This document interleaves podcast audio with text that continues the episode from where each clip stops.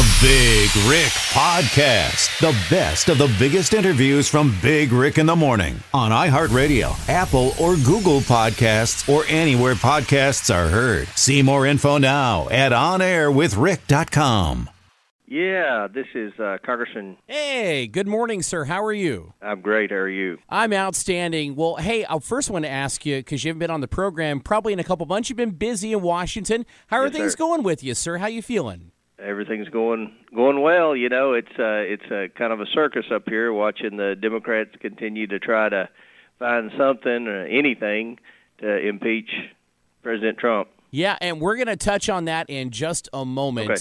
Uh, but uh, I, I've, I've got some questions for you, and the first one is about the impeachment inquiry. Gotcha. All right. Um, so here it goes. I mean, basically, I mean, there's a lot, there's a lot of dynamics, a lot of information, a lot of things going on. But if you could, for our listeners, just kind of narrow this down for us as, as simply as you can of what's really going on with the impeachment proceedings happening in Congress right now.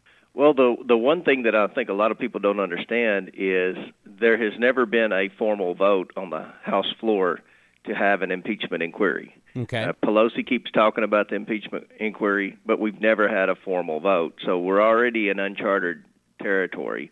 Uh, all the depositions are, are being done behind closed doors with absolutely zero transparency, and only a handful of members are allowed in those, and I'm one of those members because I'm on the oversight committee. Mm-hmm. And I can say with confidence, they have not found one impeachable thing on President Trump.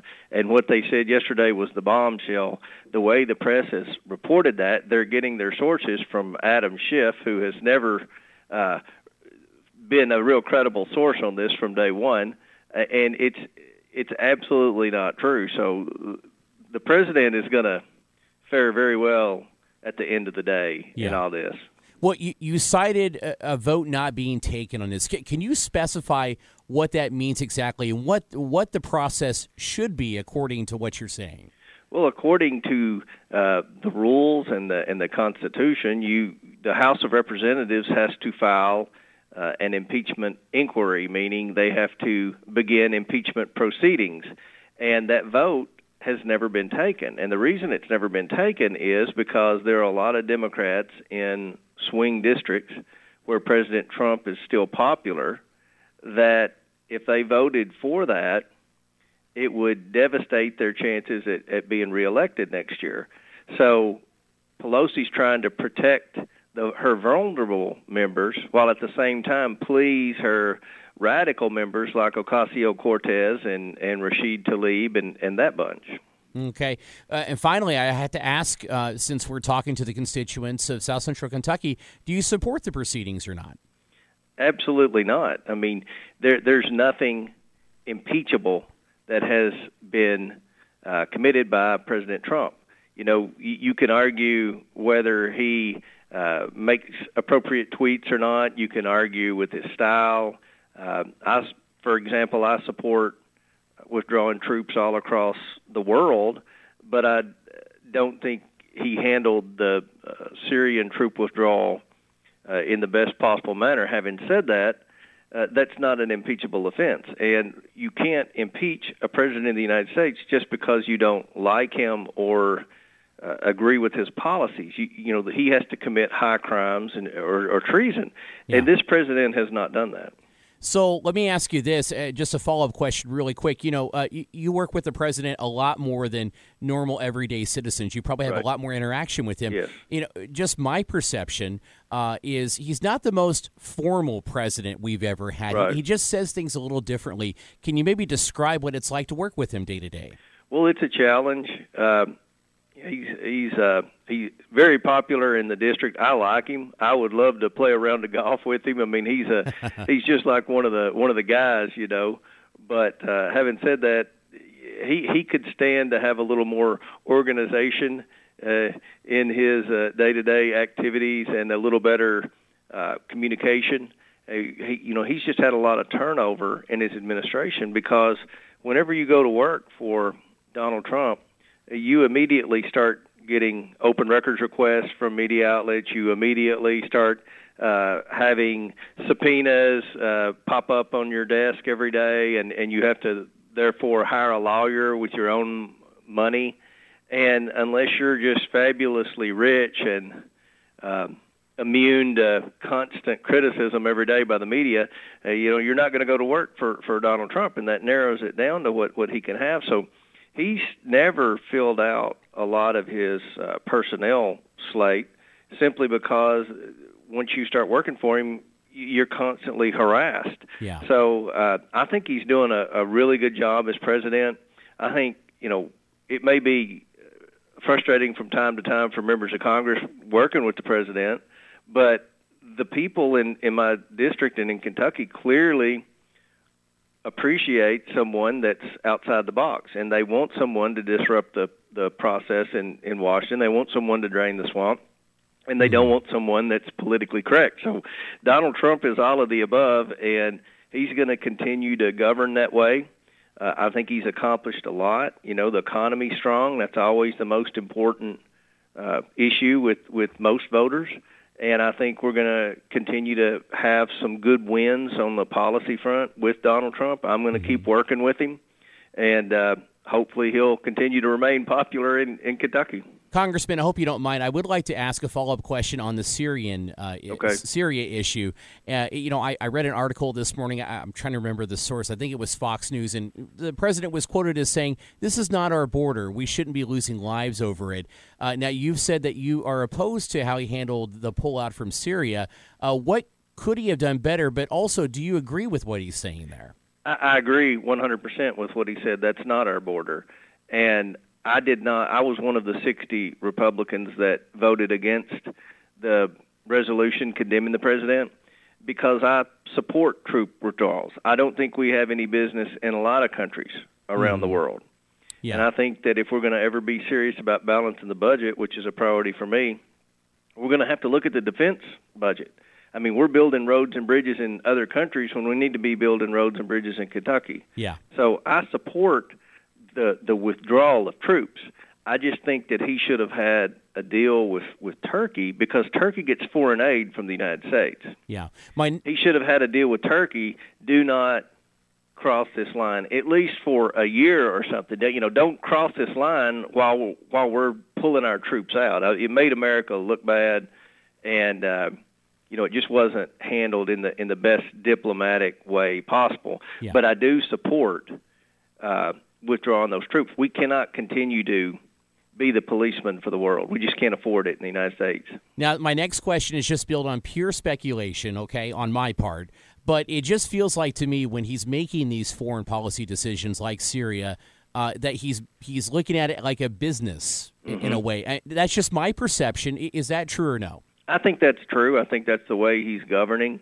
Uh, and you know, a lot of people in Congress don't like it. The media can't stand it but I think that's what people want. Now, when you make business decisions, sometimes you have to have a little knowledge of history, mm-hmm. and, I, I think if you've had any uh, historical account of what goes on between uh, Turkey and the Kurds, you're going to know that uh, unless you have some kind of deal to not invade Syria and, and uh, slaughter the Kurds, then then something like that's going to happen. So I don't I don't know that he fully appreciated what Turkey would do when you know right as he was pulling those those troops out. Yeah. But I know that Vice President Pence has been over there and had some stern discussions with uh, the president of Turkey, and and I hope that this ceasefire will continue, and and hopefully time will pass, and you know it doesn't matter what's going to happen. The the the Turkey and the Kurds are going to continue to fight. They fought throughout history. They're going to continue to fight. We don't have any business in the fight. The the only reason that we should be anywhere near Syria is to protect our ally Israel, yeah. and that is a concern.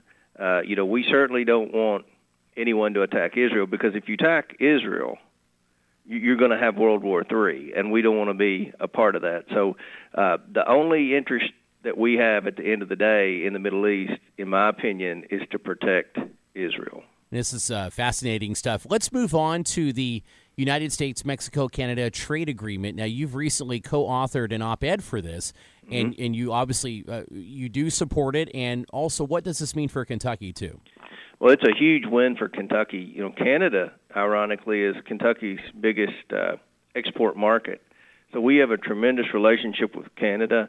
Uh, in Kentucky, you know, in Bowling Green, you make Corvettes. And uh, Bowling Green's not in my congressional district, but all around Bowling Green is in my congressional district, and we uh, we make parts for the automobile in my district. Huge automotive parts manufacturing district. Uh, a lot of the raw materials for those parts come from Mexico.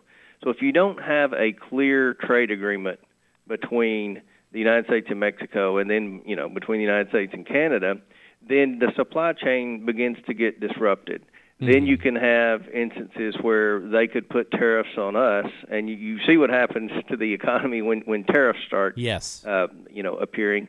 So we need to pass this USMCA. There are there's more than enough there are more than enough votes in the House of Representatives to pass it, and the Senate, you know, has already indicated they would they would pass it probably the next day after we passed it in the House.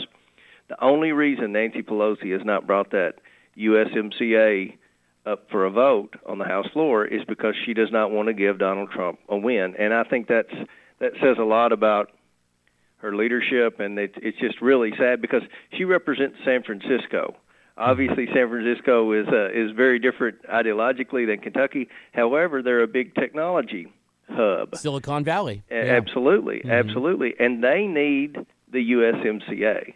I mean, they are very dependent on uh, the supply chain between Canada and Mexico. There are a lot of things we manufacture in the United States, but a lot of the parts come from Mexico and Canada, and and we we don't have facilities in the United States that make those parts. So, you know, it's a it's a world economy, and Mexico and Canada are are as important to the United States as as Tennessee and Indiana are to Kentucky. Yeah. And and we need to look at it that way. So the uh, the speaker's really doing a disservice to the American economy. She's spooking a lot of manufacturers because you know it's already a, a, a tense scenario for them with the trade war with China. But if we don't get that U.S. Mexico Canada agreement ratified, then it's going to be a problem as we move forward. I would like to follow up, if you don't mind. Uh, you mentioned China, and, and running through my mind as you were talking, I, I, do recall maybe a month or two ago the president going back and forth with China over uh, uh, tariffs and, and also with other countries too. Why is this so important? To the president and and to to, to folks like yourself to, to, have this fair trade agreements, and how does that affect Kentuckians as far as more money in their pocket? Well, with China, it, it it's a it's a big deal because you have uh, agriculture one of the biggest industries in Kentucky. It's the biggest industry in my congressional district. Uh, all throughout the the congressional district, even in the Bowling Green area, you take Hopkinsville, you know, Christian County there, huge agribusiness uh, hub. Uh, we grow a lot of tobacco, a lot of soybeans. All of those were being exported to, to China. The the, the majority of the burley tobacco that was being grown, the, the overwhelming majority of the soybeans, uh, they were ended up, uh, you know, on contain on barges and on containers going to going to China. We have a lot of companies in in Bowling Green and Kentucky that that uh, China's you know anywhere from 10 to to 25 percent of their sales. So uh, with the trade war that's going on, you know, that's been devastated. We we have a huge uh, lumber industry uh, in the eastern part of my district, around Monroe County, where I live. Uh, the overwhelming majority of the quality dry kiln uh, lumber was being exported to China. That has completely been cut off now. There there is huh. absolutely nothing going to China in the lumber industry now. So uh, it's it's really taken its toll you know, in in in just in Monroe County in the lumber industry, we also have a lot of uh, machine shops that that make parts for the machines and the yeah. saws and the lumber, and they're completely shut down. I mean, it it's really starting to grind the economy to a halt, and it's imperative that we get this trade deal wrapped up pretty soon because there aren't very many industries in Kentucky that are not affected by this trade war with China. Uh, real quick, you know, we had the Mexico Canada trade agreement. Is there a, a, trade agreement that works with China as well? Yes, that's what the president's gotcha. trying to negotiate a a bilateral trade agreement uh, between the United States and and China. You know, there was a lot of criticism during the presidential campaign in 26 over the what was called the TPP, the Trans-Pacific ah, Partnership. Yes. That mm-hmm. was a multi, that was about 14 countries in the Asia Pacific Uh, the president indicated he didn't want to be a part of an agreement between 14 or 15 countries. He wanted to do bilateral agreements between the United States and Australia, the United States and New Zealand, you know, and the United States and Vietnam, not one big agreement. And I think that uh, is the right position. It, you know, the America, you know, there's a big difference between the United States economy and Vietnam's economy or, or right. South Korea's economy. So uh, the, the president's trying to do the right things. Uh, we had to stand up to China. They were still in our patents. They were still in our intellectual property. They were dumping on the foreign market. They were uh, manipulating their currency. And I think that China's getting the message: you're gonna you're gonna stop, and you're gonna attempt to have free and fair trade with the United States, or else we're to cut off trade completely with you. And uh, that's that's uh, that's popular with a lot of people, but it's yeah. scaring a lot of businesses to death. I'll just be honest with you. You said it's mani- something that had to be done. You said manipulating currency. That's what I was missing in my brain when I was thinking of China. Yeah. I do remember that too. What, what does that mean? Do, do, do they just uh, overvalue their currency? Are they are they they, they print more it, money? They or? they do whatever they need. If if uh, if it's advantageous for them for the dollar to be strong, then they weaken their currency. If it's advantageous for them to have a weak dollar, then they uh, increase the value of their currency. They don't have a Federal Reserve like we huh. do. They don't have a Fed board. They don't have uh, a Treasury Department. They don't have, you know, the checks and balances that that we do. That basically President Xi over there can do anything he wants and you know they're they're releasing numbers. Their economy grew six percent last quarter, which was way down from what it had been growing. But I don't believe it grew six percent. I believe it shrank, and most of us and most economists believe that too. But there's no way to know because they're still a communist yeah. country, and they're they're uh, they're when a very dangerous country to be able to do stuff like that. So yeah. uh, if we don't stand up to them, they're going to steal all of our manufacturing. What's... You know, in, in the future. So I, I support what the president's doing. I wish I think we would have more leverage with China if Pelosi would let us vote on the United States Mexico agreement, and that would uh, that would show China that uh, you know the United States is on board with free and fair trade. Right now, what Pelosi's doing is is giving China confidence to reject every offer that the president has has um, you know given China. Interesting. It's it's funny how when you control the message, which is what China's doing, mm-hmm. and when you control the numbers, you you can kind of do what you want, which isn't fair trade at all. Right. I mean, if you really just you know narrow it down and make it that simple. Uh, let's move on to um, what you're doing in the district. I mean, Congress is going to be out of session. Uh, it, I've seen on Twitter that you've been quite a few places already right. in your district. What are what is your agenda the next few weeks, and where are you going to be at?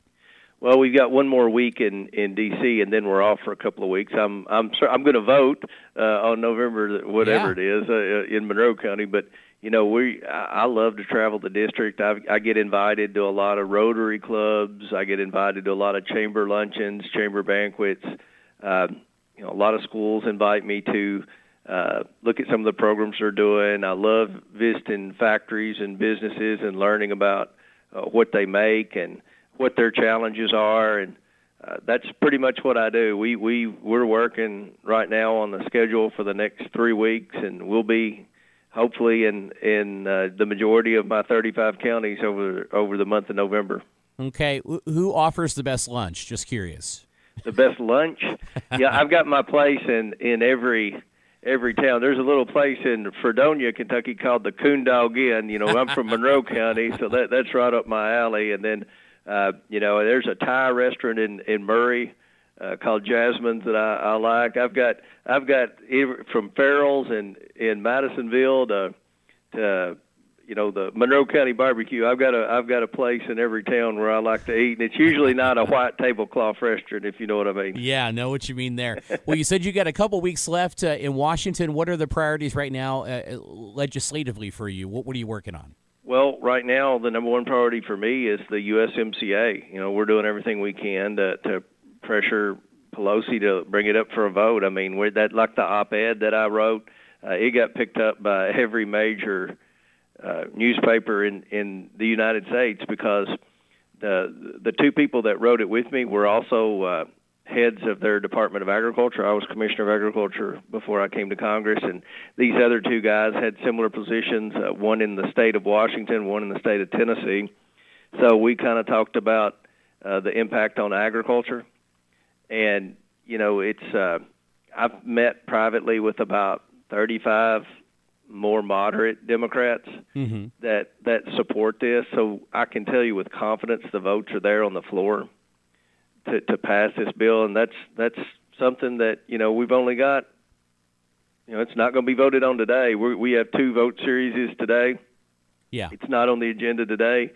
Uh, tomorrow it was canceled because of Elijah Cummings' funeral, so we've got all next week before we're off for a, a couple of weeks, and you know we're just doing everything we can to try to get that vote yeah. on the floor. And we're also going to vote on a bill that I'm a, the main Republican sponsor of called the Older Americans Act. It's very important. It funds a lot of senior citizen centers and their meal programs like Meals on Wheels. It's very popular in in every community in Kentucky. So uh, those are my two priorities: the Older Americans Act and the United States Mexico Canada Agreement. Okay, Congressman Comer, uh, I know uh, I've probably taken more of your time than what was allotted, but I do have one, a couple other questions. Right. The first one is uh, obviously Representative uh, Cummings, uh, or I can't remember, Senator or Representative. Representative, yeah. Representative Cummings, of course, passed away this past week.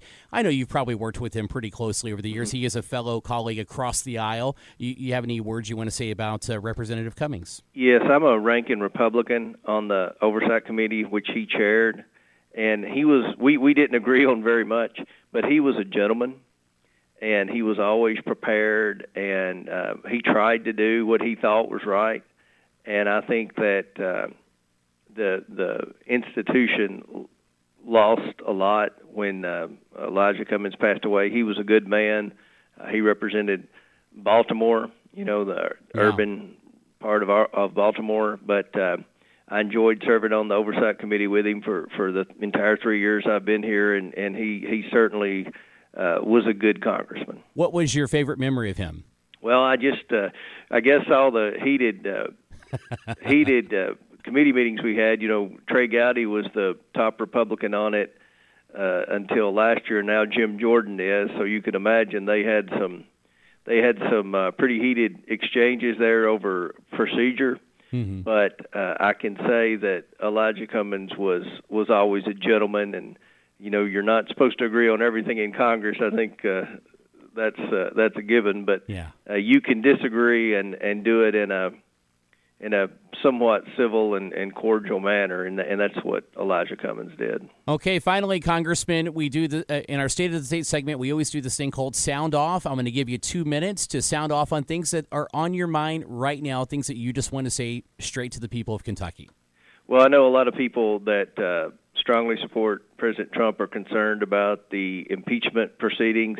I can tell you from being a member, one of the top members on the Oversight Committee uh, he has done nothing wrong. I, I've read all the transcripts. I'm I'm keeping up with the with the depositions and who's going in there and what they're saying. There there is no bombshell. Uh, it's just like the Mueller report. There's a dud. The reason that Adam Schiff and Nancy Pelosi are conducting these impeachment hearings in behind closed doors is because they don't have anything, and they're going out there and they're uh, leaking to the liberal national news media what they want to to have to have happen in there, and they're getting excited about it on CNN and MSNBC. But I can tell you, there's nothing that has happened that that would uh, give them any type of silver bullet in this. So, uh, just hang tight. This is unfortunately political theater by Pelosi and Adam Schiff. It'll be over soon, and, and I think President Trump's in a good position going into the election next year. Okay, it's our State of the State segment sponsored by United Producers, Representative James Comer, Congressman James Comer. So many titles for you, sir. Uh, it's a pleasure having you on the show. And when you're running through uh, the area, if you want to stop by the station, we'd love to have you by for maybe a, a lunch or something like that, man. Hey, I'm all about it.